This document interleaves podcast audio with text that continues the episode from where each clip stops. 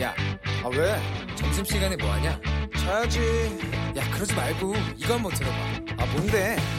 지금 당장 라디오를 켜봐 나른한 오후 깨울 시사 토크쇼 모두가 즐길 수 있고 함께하는 시간 유쾌하고도 신나는 시사 토크쇼 오태훈의 시사본부.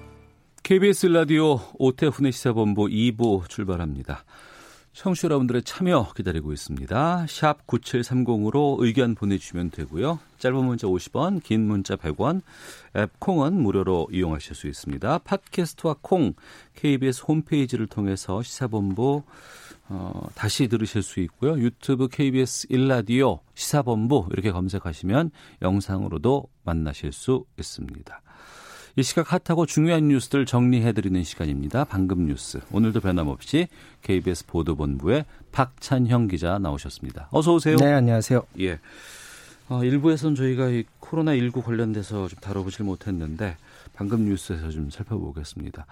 그 코로나19 의심 증상 보였던 3차 우한 교민 귀국자 가운데 검사 결과가 나왔다면서요? 네, 그때 다섯 명 어, 병원으로 갔었는데 네. 모두 다 음성으로 나왔고요. 음. 그 자녀 두 명도 네. 이두 명도 증상은 없었는데 음. 같이 검사를 해서 다 음성이 나와서 네. 어, 오늘 이천 국방어학원으로 다 들어갔습니다. 어. 이들 포함해서 147명 전체에 대한 검사도 끝나서 네. 전원 음성 판정 나왔습니다. 음. 정세균 국무총리가 이 3차 우한 교민 귀국자들이 있는 국방어학원에 오늘 오후 중에 에, 방문을 해서 예. 어, 그 교민들의 상태를 좀 보고 받고 주변 음. 방역 상태도 다 점검을 한다고 하고요. 오늘도 이제 코로나19 추가 확진자는 없어서요. 누적 확- 확진자 수는 28명 그대로고 퇴원자는 7명으로 늘었습니다. 네. 중국 쪽 상황이 좀 중요해 보이는데 중국이 조금 확진자가 줄고 있다. 뭐 추세가 줄고 있다. 뭐 이렇게 보도가 되고 있는데 오늘 갑자기 숫자가 대폭 늘었다고 하는데 이거 어떻게 된 겁니까? 그 중국 당국도 어제 막 굉장히 자신 있어 하고 어. 그랬었는데 지금 갑작스럽게 어, 신규 환자 수 굉장히 많이 늘었습니다. 어제 그제 2천 명대로 신규 환자 수가 줄었었는데 오늘 네. 갑자기 신규 확진 수, 확 진자 수가 14,000여 명이 늘었고요. 14,000이요? 예, 너무 많죠? 어. 이 신규 확진자 중에서 13,000여 명은 다 후베이성 환자들입니다. 예. 그래서 현재까지 누적 확진자는 5만 9천 명, 사망자는 1,300명에 이르는데 어. 이렇게 갑자기 확진자 숫자가 늘어난 게 후베이성이 그동안 환자를 분류하는 기준을 오늘부터 이제 바꿨다고 해요. 그래서 네. 그동안은 검사 결과만으로 했었는데 이제 그렇게 하지 않고 어 임상 진단 결과 90% 이상 아, 이 코로나19 환자가 확실하다. 네. 그러면 환자로 분류한다고 해서 이번에 갑자기 늘어난 거고요. 음. 이제 AFP 통신 보도를 봤더니 폐 상태를 보고 그 상황을 보고 어, 판단을 한다고 합니다.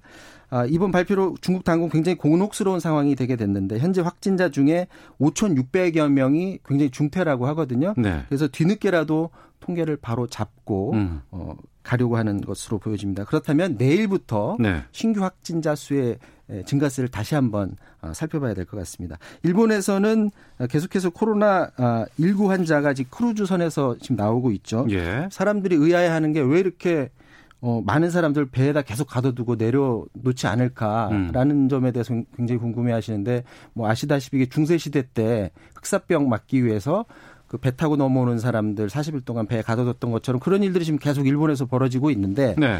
지금 세계 보건기구도 일본 정부에 대해서 그 스- 배에 타고 있는 승객들한테 좀 적절한 조치를 해 달라 이렇게 음. 촉구를 하고 있어요. 근데 크루즈선이 정박한 항구 주변에 네. 이 3,700명을 수용할 만한 시설이 없느냐 또 그렇지도 않다고 해요. 음. 어. 시설이 있음에도 불구하고 아, 있어요. 예, 그럼에도 어. 불구하고 하선을 안 시키는 거는 이들은 분명하게 일본 환자가 아니다라는 점을 분명히 하려고 하는 의도로 보이고 예. 또 뒤늦게 이제 이제 오판이 돼서 이제 음. 갑자기 이렇게 늘어날 걸 모르고 뒤늦게 일본 정부가 아, 하선을 시켜서 병원으로 옮긴다면 스스로 잘못을 인정하는 꼴이라 이러지도 저러지도 못하는 것이다라는 분석도 나옵니다. 현재 크루즈선 내 확- 확진자는 174명인데 네. 일본 정부가 원래는 18일에 하선시켜야 되거든요. 그런데 네. 그런 여부조차도 아직 승객들에게 정확히 정보를 주지 않고 있다. 이런 소식도 들어오고 있습니다. 음. 그리고 뉴스타파발 보도인데 이게 이재용 삼성전자 부회장 프로포폴 투약 의혹 받고 있어서 지금 검찰이 수사한다고요? 그렇습니다. 지난해 그 삼성그룹 장녀 이부진 호텔 신라 사장 네. 그 프로폴 어, 투약 의혹을 처음 제기했던 게 뉴스타파였었죠. 음. 근데 지금 이부진 사장 프로폴 그 투약 여부 수사 아직도 지금 진행 중인 것 같습니다. 네. 근데 이번에 또 다시 뉴스타파가 이번에는 이재용 삼성전자 부회장의 그 프로포폴 투약 의혹에 대해서 기사를 크게 썼는데요. 요 내용은 공익 신고가 된 내용을 그 당시 공익 신고했던 김모 씨와의 인터뷰 그리고 네. 그김 씨가 보여준 SNS 메시지를 통해서 보도를 했습니다. 공익 신고한 김 씨가 이, 이 부회장이 다녔다는 성형외과에서 음. 이 간호조무사가 있는데 이 간호조무사하고 연인 관계라고 합니다. 그래서 이, 이 김 씨 말은 자기가 여자친구를 5년 넘게 병원에 계속 출퇴근 시켜줬는데 네. 그 과정에서 이 부라고 불리는 사람의 존재를 알게 됐다. 음. 이 부는 이재용 부회장의 줄임말이라는 그런 주장인데요. 네. 그래서 이재용 부회장이 예, 이 최순실 국정농단 사건 연루돼서 구속되기 전부터 성형외과에 들어, 들었고 계속해서 프로포폴을 투약받았다라고 이렇게 주장을 하고 있고요.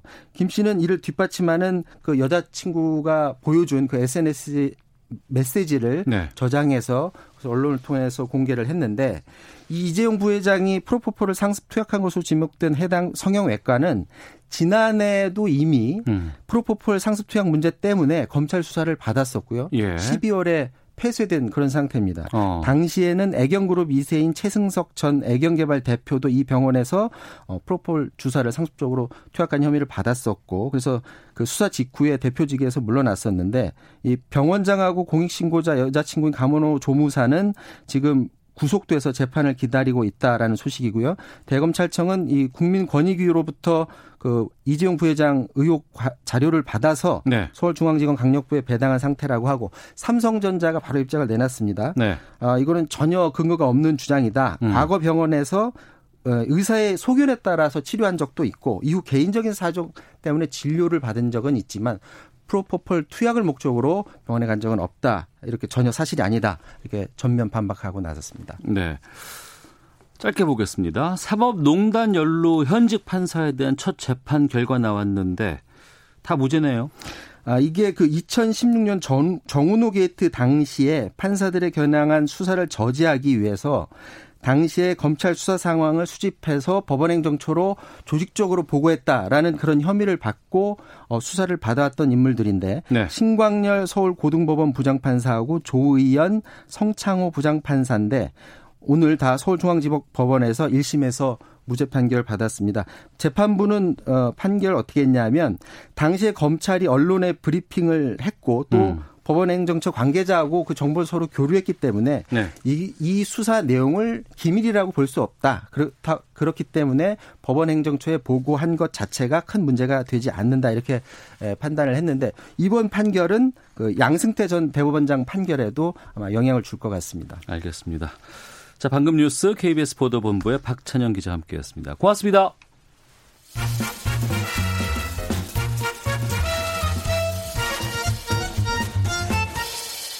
오태훈의 시사 본부. 네, 1시 8분, 이제 9분 향하고 있습니다.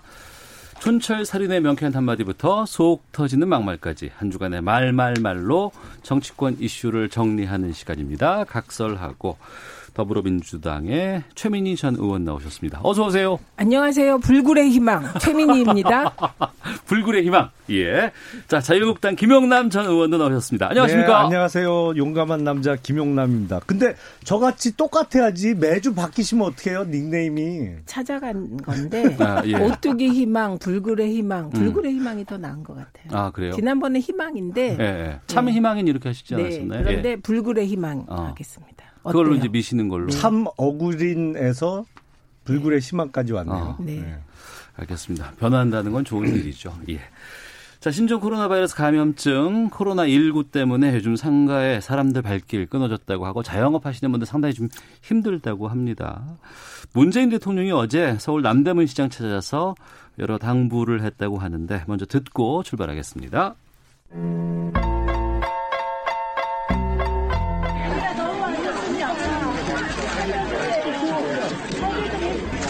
3분의 1 정도로 줄은 것 같아요. 손님 오시는 게.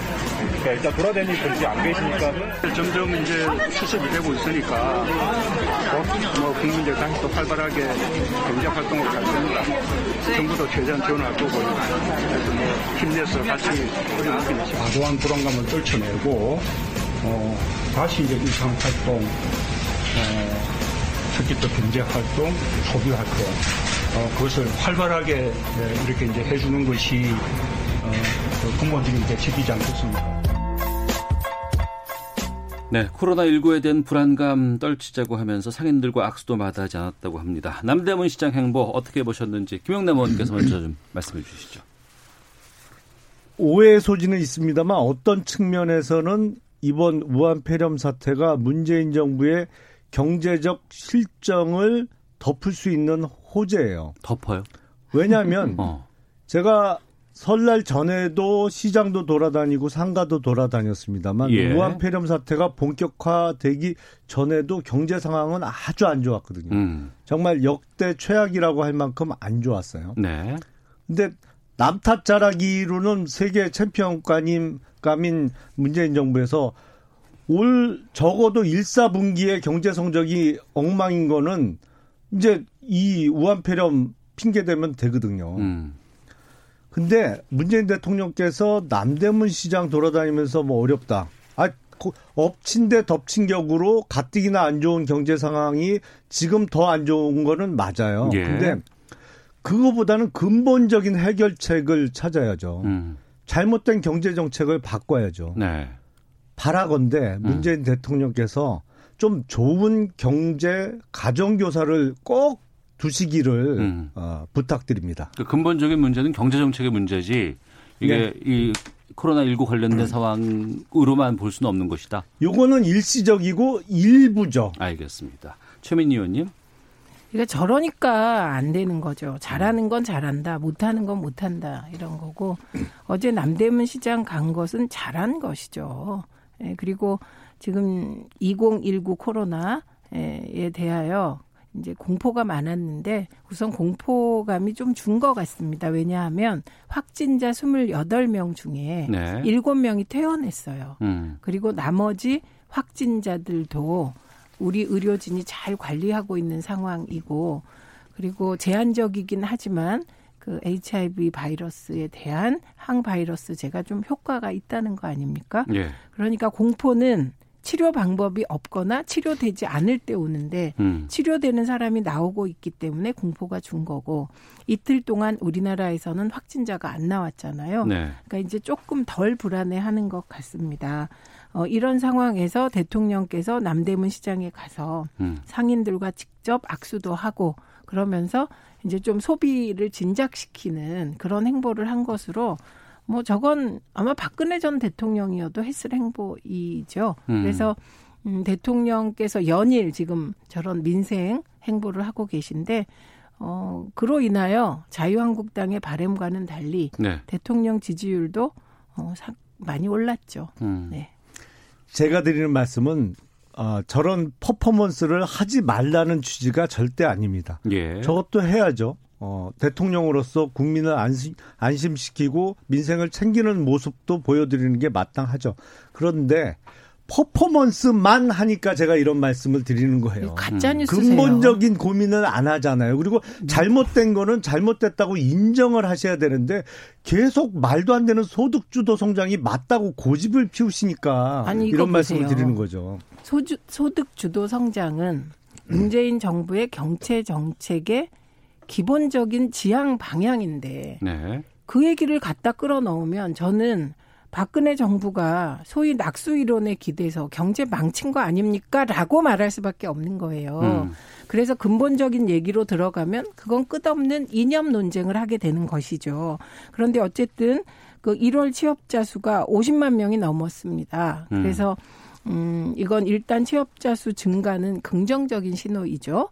예, 그래서 이런 긍정적인 것을 어떻게 해서 50만 명 이상의 취업자가 늘었는지를 분석해서 또 부족한 것은 보완하고 이렇게 나가야 되겠죠. 그러니까 뭐가 가짜 뉴스냐면 그 저런 퍼포먼스만 한다. 그거 가짜 뉴스입니다. 퍼포먼스만 하지 않아요. 그러니까 글 취업자 수가 늘었다는 게 사실은 가짜 뉴스죠. 그러니까 네? 그 늘어났다는 아니, 잠깐만요. 늘어난 네. 늘어난 숫자가 대부분 뭐예요? 60대 이상의 공공근로 하시는 분들이 아닙니다. 숫자가 는 거예요. 30대, 40대 특히 제조업 일자리는 문재인 정부 들어서 한 번도 늘어난 적이 없어요. 일자리가. 예, 제조업 그 아니 주... 잠깐만요. 제조업 일자리가 왜 줄었습니까?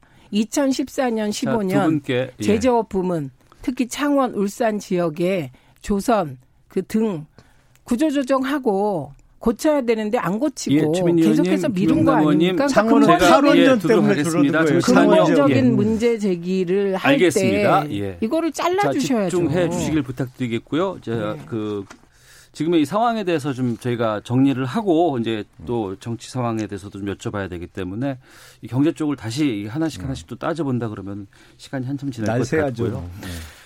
우선은 국회도 이 최근에 이 코로나19 관련된 상황에 대해서 역할을 해야 됩니다. 뭐 여러 가지 어, 뭐 예산이라든가 아니면 뭐 추가적으로 좀 도움을 줄 수 있는 건지 법적으로 뭔가 좀 이렇게 해야 될 건 없는 건지 해야 될 것 같은데 지금 임시 국회 열리진 열리기로 합의되지 않은 상황이죠. 합의는 됐는데 일정을 못 잡은 그렇죠. 거죠. 네. 아, 2월 17일부터 아, 열기로 그건 합의됐어요. 예. 네. 근데, 근데 본회의를 구, 뭐 며칠에 할지 몇번 음. 할지 뭐 이런 구체적인 거는 합의가 안 된 상태죠. 지금 보면은 그 김영남 의원께서는 우한 폐렴이라고 계속해서 네. 말씀을 해 주시고 신종 코로나 이거를 이제 코로나 19 어제 정부에서는 이렇게 명칭을 좀 아, 공식으로 이제 정했다고 얘기를 하는데 지금 이 특유의 이름을 갖고 지금 갈등이 있다면서요? 어떻게 되는 거예요? 그렇죠. 지금 아니 이건 애초에 우한 폐렴으로 불렸어요. 예. 그리고 이 언어 생활은 국내 습관이잖아요. 예. 일단 우한 폐렴으로 지금도 보도가 아 그렇게도 최근까지도 많이 났었어요. 우한 폐렴 뭐 이렇게 관련한 사망자, 확진자 숫자 이렇게 보도가 됐었는데 네.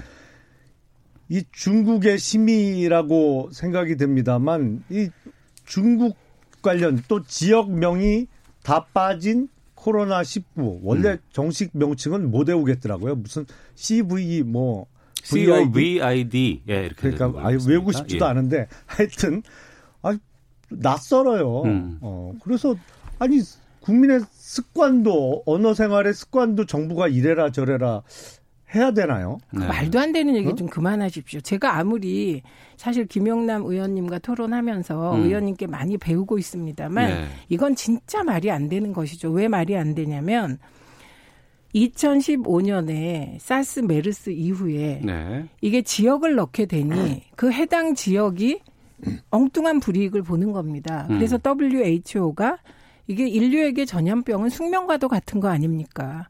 그러니까 거기에서 지역 이름을 빼자 이렇게 결, 그 내부에서 결정을 한 겁니다.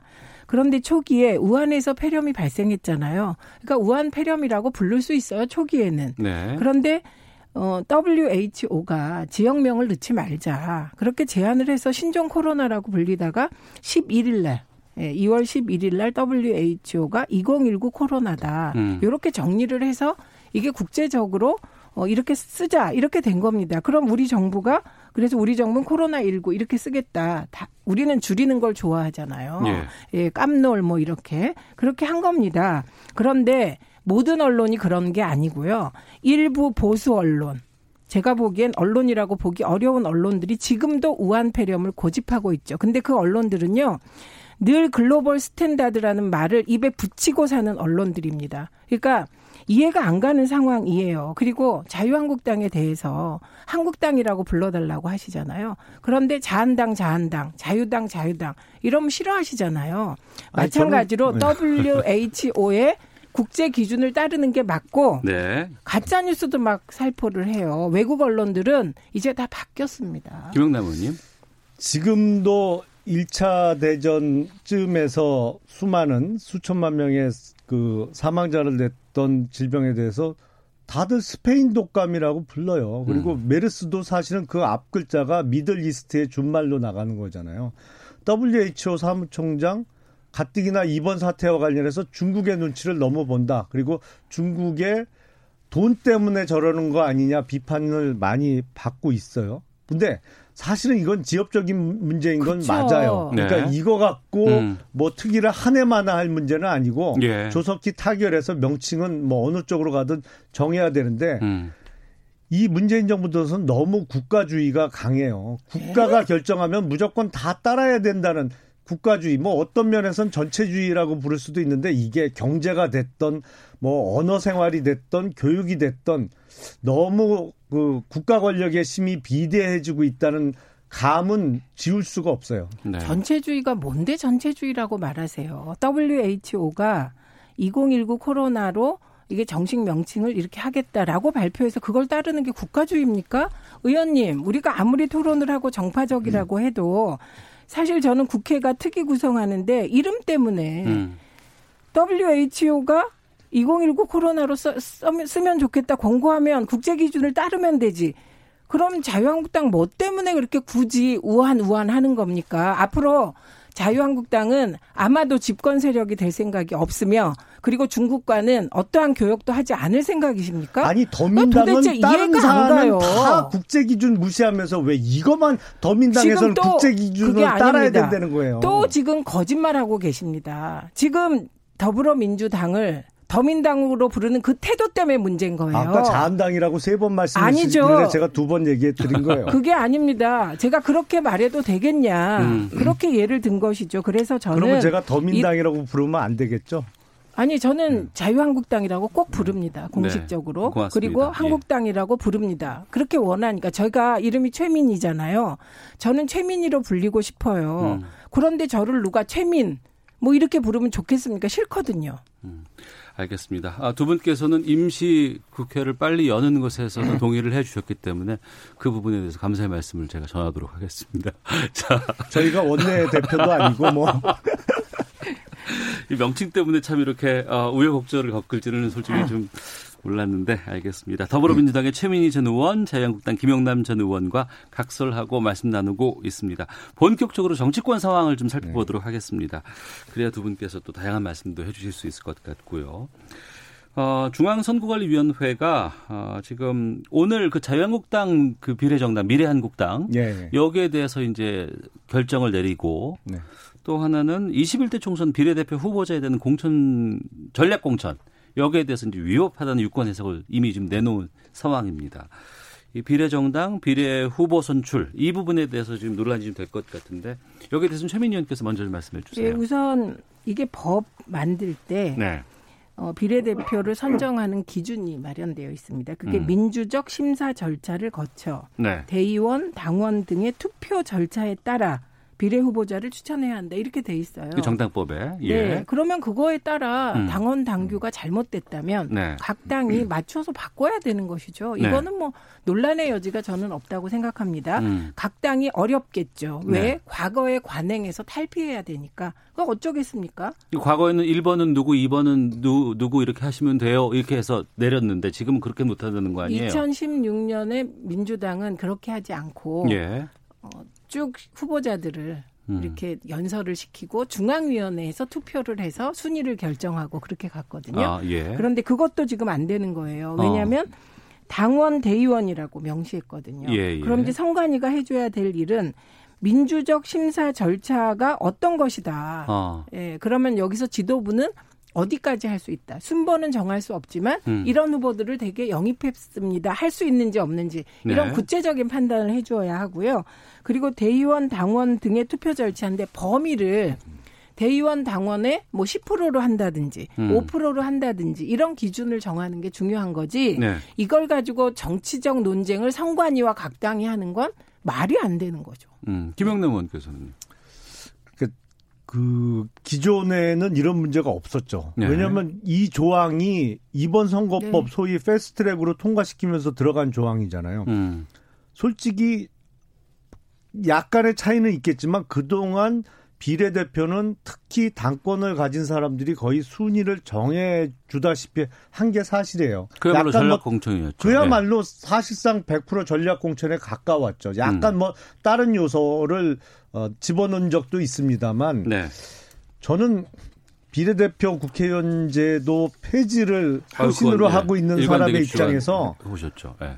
이게 폐지하든지 아니면 어느 정도의 정당성을 부여할 수 있는 제, 제도적 보완이 필요하다는 점에서는 선관위의 입장이 찬성해요. 근데 음. 하나 또 걱정되는 것은 사실은 공천이라는 것은 정당에서 책임지고 국민들께 일종의 상품을 내놓는 거잖아요. 예, 우리 예. 정당이 이런 어, 상품을 후보자들을 내놓겠습니다라고 국민의 선택을 받는 건데 어.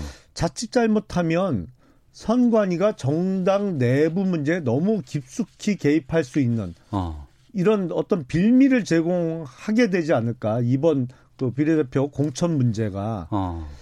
이게 선관위도 결국엔 권력이거든요. 수용 못한 사람도 고소고발하고 이렇게 되면 또 이게 또 아, 뭐 그러니까 이게 뭐 그동안 비례대표 공천이 문제가 많았던 거는 명백해요. 그리고 음. 고쳐야 되는 것도 명백해요. 근데 그거의 개선을 선관위가 일일이 개입할 수 있는 여지를 남겨두는 것은 위험하다고 저는 생각을 합니다. 네. 또 다른 악용 소지가 있어요. 네. 저 부분 동의합니다. 음. 그래서 선관위가 월권을 하고 있다는 지적은 늘 네. 나왔던 지적이고 어. 이제 이 부분에 있어서 어, 전 오해가 있으실까봐 말씀드리면 각 당이 선거 때가 되면 비례대표를 공천합니다. 네. 이건 사실상 전략 공천이라는 말씀에 동의를 해요. 음. 그런데 그런 비례대표 공천으로 정당은 뭐를 얻는가? 네. 우리가 좋은 인재를 영입했다는 걸 내보임으로써 음. 선거에 유리하게 하려고 하는 거예요. 또 그걸로 통해서 표로 심판을 받겠죠. 그렇죠. 그래서 예. 2016년 더불어민주당은 인재 영입을 잘해서 그나마 일당이 됐다고 보는 것이거든요. 음. 반면에 당시의 새누리당은 최순실 공천이다. 이래서 비례대표 논란이 많이 있었습니다. 사실. 그러니까 이거는 그 당시 각 당 지도부가 어, 가능하면 좋은 인재를 영입하려고 하는 것이 맞고요. 네. 그렇기 때문에 비례대표 공천에 전략 공천을 도입하는 것이 막 악인 듯이 그건 아닙니다. 예를 들면 어, 황교안 대표가 자유한국당의 비례대표를 영입할 때 미, 자유한국당이 총선에 승리하기 위해서 좋은 후보를 영입하지 그 안 뭐 되지도 않는 후보를 하겠습니까? 그래서 그래서 저는 어 그럼에도 불구하고 어 민주당은 20% 전략 공천 조항에 대한 유권 해석을 선관위 의뢰했는데 해석 안 했다고 지금 뭐라 그러는데 안 된다는 겁니다. 그거는 선관위가 따로 그 부분을 유권 해석할 필요도 없어요. 음. 안 된다 전략 공천은 이렇게 해석한 것으로 보고 각 당이 준비를 해야죠. 근데 어차피 이 선거법은 국회에서 만들어진 건데 선관위로서는 네. 아니 국회에서 만들어 놓고 이걸 지키라고 하는데 이게 안 된다고 하면 어떻게 되느냐 이렇게 또 얘기할 수도 있지 않을까 싶거든요. 그러니까 비례대표 반대하시니까 제가 말씀드리면 어. 아까 보세요. 민주적 심사 절차를 거쳐 예. 대의원, 당원 등의 투표 절차를 거치라 그랬잖아요. 음. 예를 들면 A라는 정당이 비례대표 그러니까 전략 영입을 10명 했다고 칩시다. 네. 이 10명이 순번은 못 매기지만 음. 그 10명을 그냥 당원 대의원들 10% 정도를 선거인단으로 추출해서 어 이거 투표해 주십시오. 해도 되는 것인지 네. 이게 지금 문제인 거잖아요. 음. 복잡하게 됐습니다. 알겠습니다. 아, 지금 뭐 공천 상황들이라든가 여러 가지 것들은 제가 잠시 뒤에 좀 살펴보도록 하겠고요. 2046님과 8341님의 의견이 좀 다르게 나와서 소개해드리고 헤드라인 뉴스 기상청 교통정보 확인하고 다시 시작하겠습니다. 2046님 어, 우한 폐렴 왜 안 됩니까? 질병 초기에 널리 쓰던 말입니다. 일본 뇌염, 스페인 독감 등 일반 명사화된 질병도 많이 있는데 우한 폐렴이라는 말이 저는 크게 잘못된 말이라는 것 이해되지 않습니다. 8341님, 공식적인 명칭이 정해졌다면 코로나19로 써야 하는 것 아닐까요? 한국당이 우한 폐렴을 고집하는 것은 정치적인 의도가 있어 보입니다. 라는 의견도 보내주셨습니다. 뉴스 듣고 기상청 갔다 교통정보 확인하고 다시 오겠습니다. 중앙방역대책본부는 오늘 오전 9시 기준 코로나19 국내 확진 환자가 추가로 확인되지 않았다고 밝혔습니다. 지난 10일 28번째 환자가 확진 판정을 받은 이후 추가 확진자는 없습니다.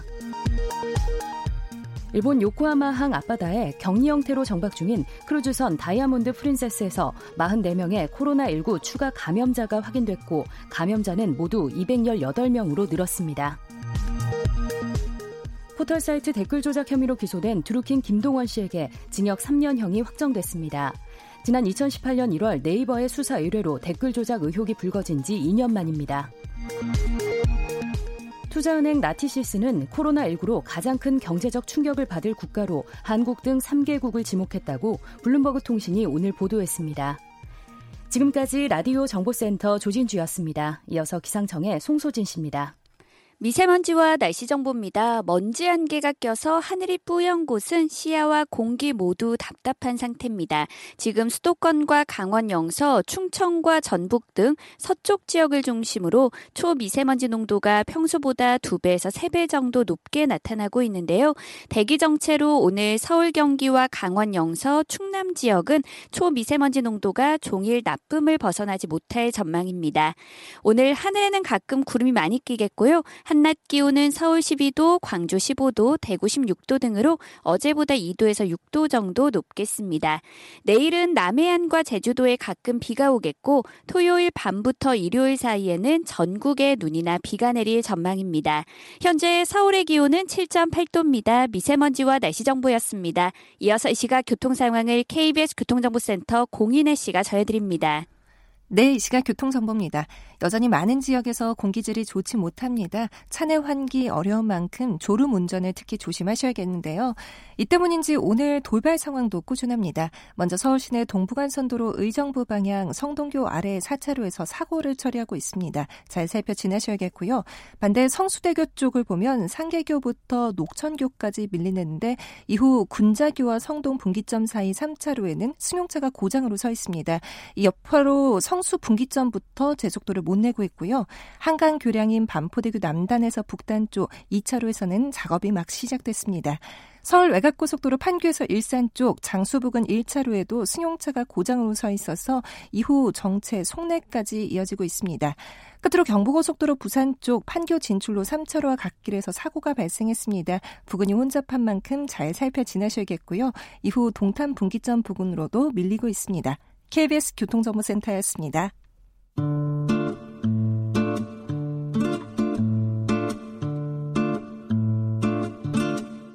오태훈의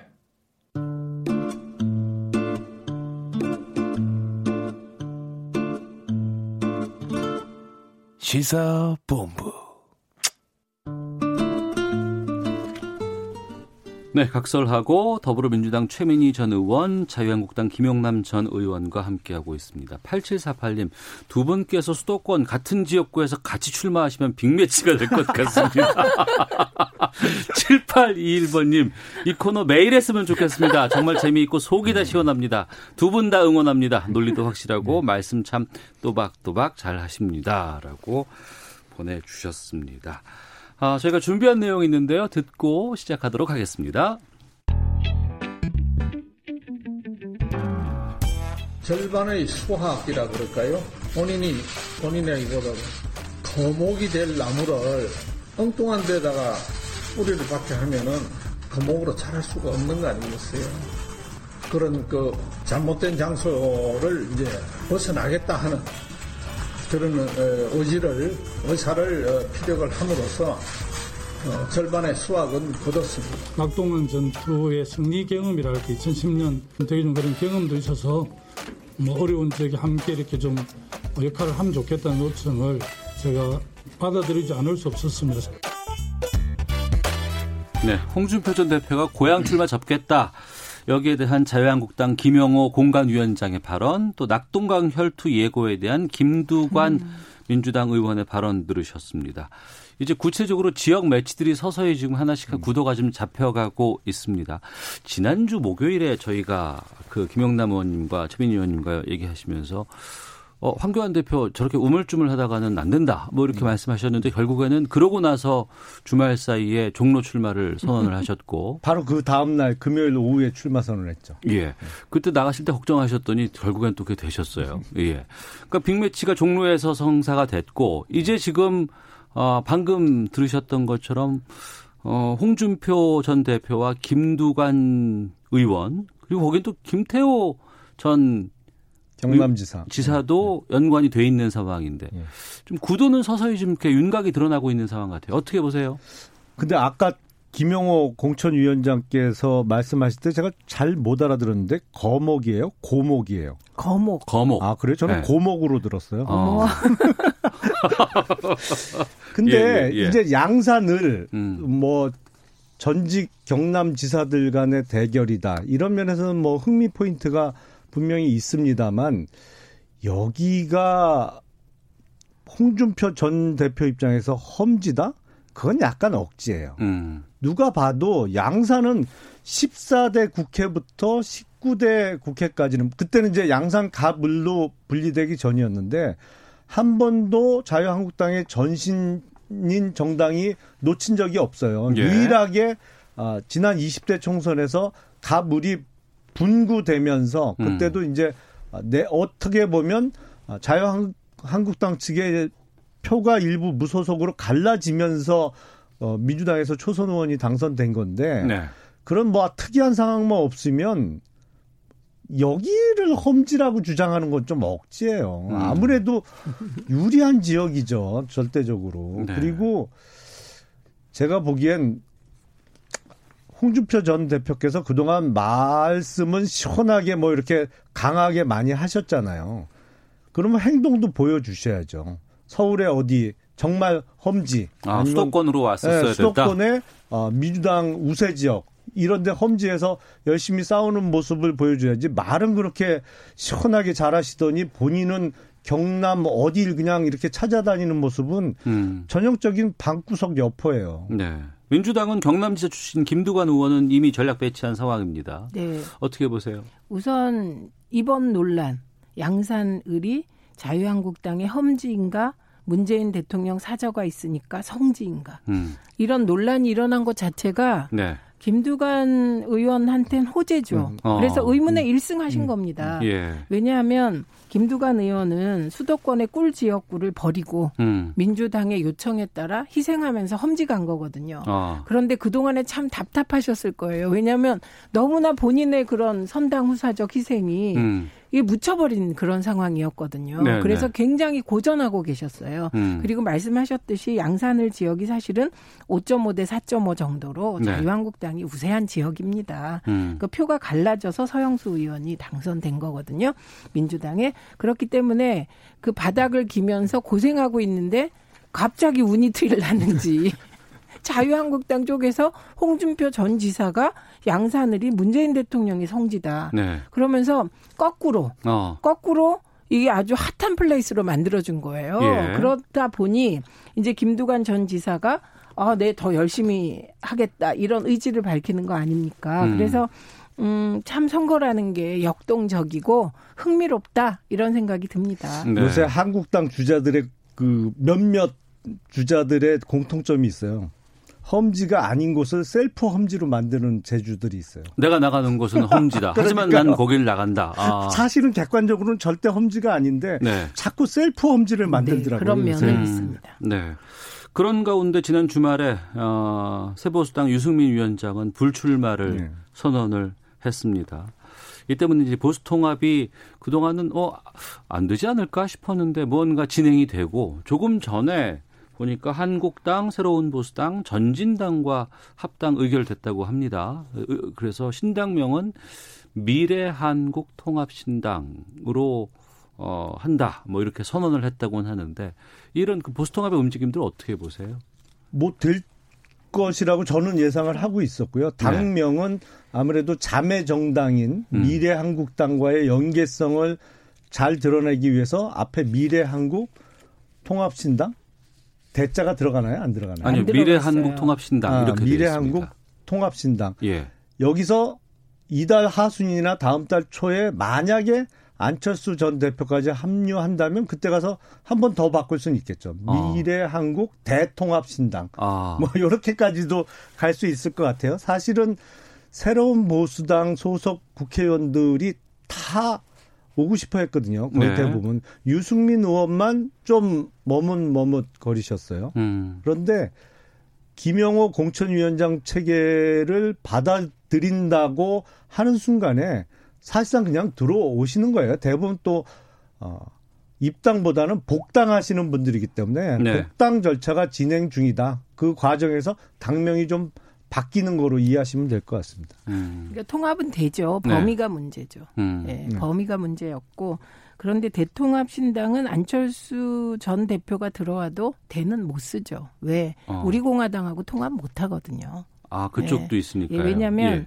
예. 어, 유승민 전 대표가 계속 주장한 게 탄핵의 강을 건너자는 거예요. 음. 근데 탄핵의 강이 입수도 못했어요. 그렇기 때문에 지금 어, 새 보수당 의원들이 굴욕적으로 복당하는 상황이 된 것이죠. 네. 그런데 이게 이제 그 파워 게임에서는 자유한국당 황교안 대표가 승리한 거고 음. 유승민 전 대표는 짠하게 됐죠. 네. 오갈 데가 없는 상황이 되어버렸어요. 어, 불출마 네. 선언하면서 이제 합당으로 가긴 했지만 그렇다고 해서 뭐 의미 있는 합의문을 받아내거나 이것도 못했거든요. 아무것도 못한 거예요. 예. 명분도 못 얻고 어. 그렇다고 지분도 못 얻고 그러니까 두 지분을 다 잃었어요. 그런데 이런 상황이 되고 난 이후에 대체로 그 평론가들은 황교안 대표의 리더십의 의문을 제기하는 거예요. 왜 하나도 안 내려놓냐. 음. 종로 출마는 사실 대권 후보 가고 싶으면 여야 모든 정치인이 종로 출마하고 싶은 곳입니다. 거기 험지가 아니라 대권의 지름길, 성지예요. 대권의 음. 성지. 네. 거기 가면서 계속 험지인 듯이 코스프레 했죠. 그리고 당대표도 그대로 가지고 있죠. 그리고 유승민 의원은 아주 짠하게 됐단 말이죠. 그리고 정병국 의원이 통추에 참여는 했습니다만 음. 지금 세보수당의 운명은 개별 의원들의 운명은 김형호 공천관리위원장의 처분에 맡겨져 있는 그런 상황이 되어버린 거죠. 그래서 감동이 없는 통합이 되어버린 거예요. 그래서 저는 지금이라도 그 종로를 확보한 황교안 대표가 통합 과정에서 뭐 최고위원을 몇 명 주겠다 이런 자세가 아니라 과감하게 내려놓겠다. 내가 보수 통합을 위해서 음. 한다면 조금 모양은 예뻐질 수 있을 것 같아요. 네. 근데 통합 형태가 이렇게 된 건 황교안 대표 때문이 아니고 음. 사실은 음. 새로운 보수당의 유승민 의원을 제외한 나머지 의원들이 유승민 의원이 자꾸 시간을 끄니까 아 그럼 혼자 그냥 남으세요. 우리 얼른 갈래요. 이렇게 어. 돼서 이렇게 된 거거든요. 그러니까 황교안 대표 탓하실 게 아니에요, 그거는. 아니 탓이라기보다 이건 귀책 사유가 있는 건 아니고 예. 바라보기에 사실 감동을 주는 통합이 되어야 보수 유권자들이 힘이 나잖아요. 예. 근데 그런 토, 통합은 돼서 다행인데 이게 뭐지? 게다가 명칭에도 보수라는 말을 못 넣고 있잖아요. 그건 딱한 음. 가지예요. 안철수 전 대표가 오기를 바라는데 안철수 전 대표가 들어오면 안철수 전 대표는 미래가 없는 거죠. 음. 왜냐하면 지금까지 안철수라는 사람의 브랜드는 중도, 그렇죠? 그래서 극단적인 정치를 경계했단 말이죠. 그런데 자유한국당 내에는 여전히 극단적인 친박들이 남아 있습니다. 네. 그런데 그 안철수 전 의원 들어오기를 기다리면서 이제 보수 통합 신당이라는 말도 안 쓰고 있는 거거든요. 그러니까 음. 정체성도 불분명하고 감동도 없고 이런 상황이 된 건데 제 말씀은 지금도 안 늦었다는 거예요. 과감하게 황교안 대표가 대표직을 버리고 네. 유승민 대표를 만약에 지도부로 앉혀보세요. 그럼 사람들이 확 다르게 보죠. 어떻게 보세요? 그런데 이탈표도 꽤 많을 거예요. 음. 사실은 이 통합 음. 논의가 진행되면서 플러스 요인이 계속 나와야 되는데 플러스 요인도 분명히 있지만 이런 쉽게 말씀드리면 유승민 의원하고 합치면 저 자유한국당 안 찍을 거예요라는 유권자들도 많이 계시거든요. 그러니까 음. 어떤 면에서 이게 플러스하고 마이너스하고 계산을 해보면 전체적으로 어떻게 될지는 퀘스천 마크예요. 네. 자유한국당 입장에서는. 맞습니다. 그리고 저는 이도 저도 아닌 걸 중도라고 자꾸 표현하는 거에는 반대입니다. 알겠습니다. 또 주말 오늘 시간 마치고 나서도 주말 지나고 나면 오늘 여기서 나왔던 여러 가지 얘기들이 또 현실화되거나 실현되는 경우가 또 꽤 많이 있었기 때문에 또 어떻게 될지 좀 지켜보도록 하겠습니다. 각설하고 마치겠습니다. 더불어민주당의 최민희 전 의원, 자유한국당 김영남 전 의원 두 분과 함께했습니다. 두 분 고맙습니다. 고맙습니다. 감사합니다. 오태훈의 시사본부는 여러분의 소중한 의견을 기다립니다. 짧은 문자 50원, 긴 문자 100원의 정보 이용료가 되는 샵 9730, 우물정 9730번으로 문자 보내주십시오. KBS 라디오 앱 콩은 무료입니다. KBS 라디오 오태훈의 시사본부. 지금 여러분은 대한민국 라디오 유일의 점심 시사 프로그램을 듣고 계십니다. 네, 한 주간의 시사 이슈를 법률적인 관점으로 풀어보는 시간 시사법정 신유진 변호사와 함께합니다. 어서 오세요. 네, 안녕하세요. 예. 아, 박근혜 정부에서 국정농단을 주도한 혐의로 재판에 넘겨진 옛 이름 최순실 네. 개명에서 최서원의 파기환송심이 내일 열려요. 네. 참 오랜만에 이걸 다시 다루게 됐는데 네. 어떤 혐의들이 있었던 거예요? 네, 일단 크게는 뇌물 부분 혐의랑 네. 그리고 직권 남용 혐의가 있는데요. 네. 뇌물 부분 혐의는 어, 박 전 대통령과 공모해서 삼성그룹으로부터 딸 정유라 씨 승마 훈련 음. 그리고 동계 스포츠 영재 센터 후원 네. 명목으로 한 298억 원 정도 예, 받았다라는 부분과요. 그리고 미르 재단과 K 스포츠 재단을 설립해서 음. 그 전경련 회원사들로부터 약 774억 원의 네. 후원금을 받았다라고 아. 직권남용죄 혐의가 있습니다. 그리고 강요죄 부분은 어, 지난번 대법원에서 파기환송이 되어서 네. 이번 파, 어, 항소심에서 내일 열리는 항소심에서 이 부분이 좀 관건이 될 예정입니다. 네. 어, 재판 상황에 대해서 하나씩 좀 짚어보겠습니다. 네. 나는 비선 실세 아니다 이렇게 네. 얘기를 하면서 최서원이 박근혜 전 대통령을 증인으로 신청을 했다고 하는데 네. 이 증인 신청은 기각됐다면서요? 네, 그렇습니다.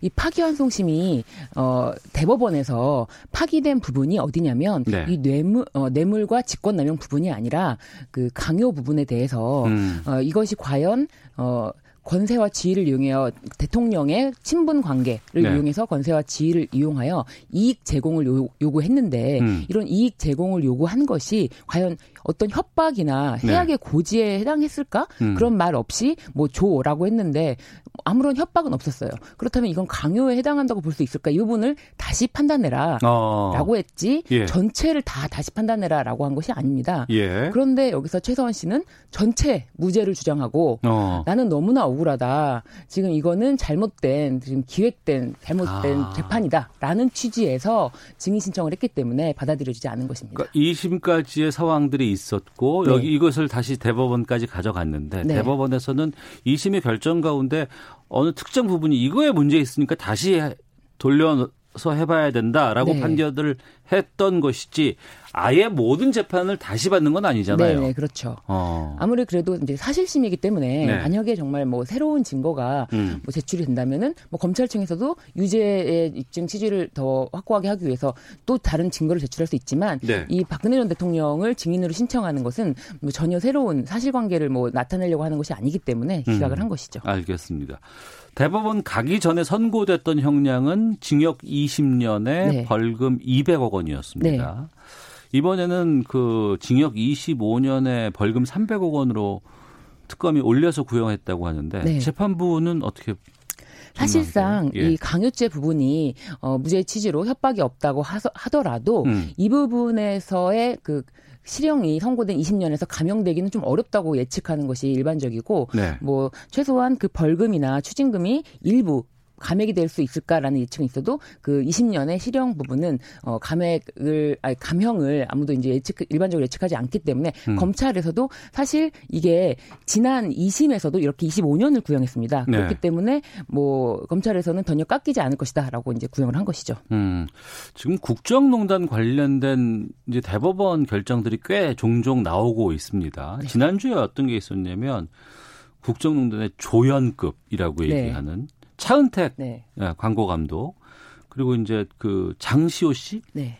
또 김종 전 문체부 차관 여기 재판이 있었는데 네. 대법원이 여기에서도 또 파기환송을 결정을 했어요. 네, 그렇습니다. 지금 대법원은 지난 어 8월 달에 그 최서원 씨 사건에서 그 강요라는 것에 대해서 과연 협박이 있었냐, 네. 어, 이익 제공 요구만 했지 어떤 해악의 고지가 없다면 이걸 강요로 볼 수 있을 것이냐에 대한 의문을 던지면서 파기환송심을 낸 이유로 같은 취지로 파기환송심을 계속 내고 있었습니다. 네. 그렇기 때문에 어. 이 지금 이제 최 씨의 재판 결과가 음. 아무래도 뭐 형량의 감형이 없다면 이 네. 부분에 대해서 일부 무죄가 된다 하더라도 음. 뭐 크게 왜냐하면 그게 굉장히 일부분이었기 때문에 전체 범죄에 비해서 굉장히 아주 일부였기 때문에 크게 영향은 없을 것입니다. 네. 범죄 이렇게 말하면 될지 모르겠는데 종목이 여러 가지가 있다 보니 네네네. 네, 그 네. 중에 하나가 뭐가 잘못되거나 네. 이건 좀 다퉈봐야 되지 않겠느냐 네. 네. 이건 법리에서 좀 달리 본 것 같다라고 네. 했기 때문에 파기환송이 좀 많아지는 거군요. 네 그렇습니다. 어, 종합적인 범죄들이 여러 가지 있기 때문에 알겠습니다. 그러면 박근혜 전 대통령은 지금 어떻게 됐어요, 지금? 네, 박근혜 전 대통령 파기환송심 결심이 연기가 됐는데요. 네. 이 문학의 블랙리스트 사건 음. 어, 이 부분에 대해서도 박 전 대통령의 국정농단 공소 사실에 포함이 되어 있었는데 네. 이 부분이 재판부가 달리 판단을 했고 이 부분도 마찬가지로 이 직권 남용죄에 대해서 음. 그 일반인한테 하는 거랑 공무원한테 하급자한테 지시한 거랑은 다르지 않느냐. 네. 아주 이 부분도 사실은 굉장히 세밀한 부분이긴 한데 법리적으로 일반인한테는 어떤 일을 지시할 수 있는 공무원의 뭐 권한이 아예 없으니까 음. 바로 직권남용죄가 성립하는데 하급자에게 지시를 했다면 네. 그 부분이 정말로 아무런 의무가 없는지에 대해서는 한번 따져봐야 되지 않겠냐라고 어. 했기 때문에 이 부분을 따져보는 것에 대해서 영향을 받을 수 있기 때문에 결심을 연기한 것이죠. 그러니까 내일 최서원의 그 파기환송심 재판 결과가 나오면 네. 이게 또 여러 가지가 얽혀 있잖아요. 네, 다들 네, 네. 연관이 돼 있기 때문에 네. 지금 연관돼 있는 게 보니까 아직 선고가 나지 않은 게 삼성의 이재용 부회장도 네. 파기환송되어 있고. 어, 박근혜 전 대통령도 파기환송심에 돼 있습니다. 네. 어떤 영향을 줄 수밖에 없잖아요. 네, 그렇습니다. 이 강요죄 부분에 대해서 오히려 어 뭐 협박을 당한 게 아닌데 이재용 부회장이 어, 자, 자신이 목적하는 바 때문에 음. 일부러 뇌물을 줬고 네. 그런 과정에서 사실 뇌물자가 액수가 올라갔고 그래서 이재용 전 부회장에게는 아무래도 좀 더 어, 형량이 높아지지 않겠냐라는 예측을 하고 있고요. 음. 박전 대통령은 이제 각각의 모든 사건에 연루가 돼 있기 때문에 그 네. 사건별로 따져서 그렇지만 큰 형량에는 변화는 없지 않을까라고 음. 예측이 됩니다. 알겠습니다. 시사법정 신유진 변호사와 함께하고 있는데요. 어, 한 사례를 좀 더 보겠습니다. 치매를 앓던 중에 아내를 살해한 혐의로 기소된 60대 남성이 있었는데 항소심 법원이 어, 징역 대신에 치료를 명했다고요? 네. 굉장히 좀 안타까운 사건인데요. 예. 이 사건은 사실은 1심에서는 징역 5년이 선고되어서 음. 실제로 어, 교도소 수감시설에 어, 수감이 되었었습니다. 네. 그런데 재판부에서 어, 재판부에서 직권으로 보석 결정을 내리면서 치료적 어. 사법에 대해서 굉장히 뜨겁게 이슈가 되었는데 이 피해자의 유족 유족이죠. 예. 자녀들. 예. 근데 이 가해자의 지금 가족입니다. 같죠. 음. 아내니까 또 어머니니까 그 가족들이 굉장히 선처를 어, 부착을 했던 것이 네. 비록 어머니가 이렇게 해서 이제 사망에 이르게 됐지만 음. 아버지가 지금 교도소에 수감하는 생활이 전혀 맞지가 않다. 왜냐하면 면회를 갔는데도 아버지가 왜 엄마랑 같이 안 왔냐 이렇게 어. 물어볼 정도로 전혀 기억을 못 하고 있다. 예. 부디 치료를 좀 할 수 있도록 음. 좀 선처를 호소했고 이에 재판부가 보석을 명했다가 그 보석이 치료 어, 치매 병원 치매 환자들을 치료하는 병원에 음. 그 입원 조건으로 보석을 명했고 사실 이 재판도 그래서 병원에서 열리게 됐습니다. 아 그래요. 네. 그러니까 치매 환자의 범죄에 대해서 재판부가 이제 국내 첫 보석을 네. 직권으로 내려준 거 아니에요? 네, 네 그렇습니다. 그 동안은 그럼 치매 환자들은 어떻게 했을까 싶기도 하고요. 그러니까 사실상 그 뭐 수감 생활이 불가능하다면은 이런 음. 부분에 대해서는 좀 판단을 했겠지만 이렇게 아예 병원 치매 병원으로 입원해서 집행유예 기간 동안에 이 병원에 입원해라라는 네. 조건으로 판단을 내린 것도 처음인 것이죠. 음. 그래서 현재 사실 알츠하이머 때문에 네. 뭐 재판에 불출석하는 다른 사건 또 여러분들 또 떠올리실 텐데 음. 그 사건에도 한편으로는 좋은 귀감이 될 수도 있지 않겠나. 네. 예, 이렇게 정말 치매로 인해서 뭐 음. 기억을 못할 정도로 아무런 걸 기억 못할 정도로 심각한 지경이면은 어, 치료 명령과 보호 관찰 명령 하에 이 치매 병원으로 그 주거를 아예 제한을 해서 그 기간 동안에는 아예 외부에 갈 수가 없는 거죠. 네. 신 변호사께서 앞서서 치료적 사법이라는 단어 명칭을 쓰셨 어요. 네. 전 처음 들어보는 건데 네. 치료적인 사법이라는 게 어떤 의미예요?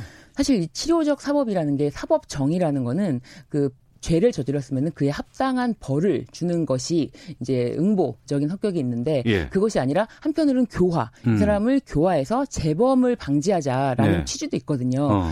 그렇기 때문에 단순히 어, 응징하자 그에 합당하는 뭐 형벌 그리고 또는 뭐 징역하고 이제 벌금이 있지만 그런 형벌뿐만이 아니라 음. 이 사람이 다시는 사회에서 재범할 수 없게끔 만들어주는 것이 사법 정의 실현에 네. 더 합당하지 않겠느냐라는 음. 것이 치료적 사법입니다. 그러니까 사법 정의를 이룰 수수 있다면 치료도 네. 하나의 방법이 될수 네, 있다. 그렇습니다. 어. 네.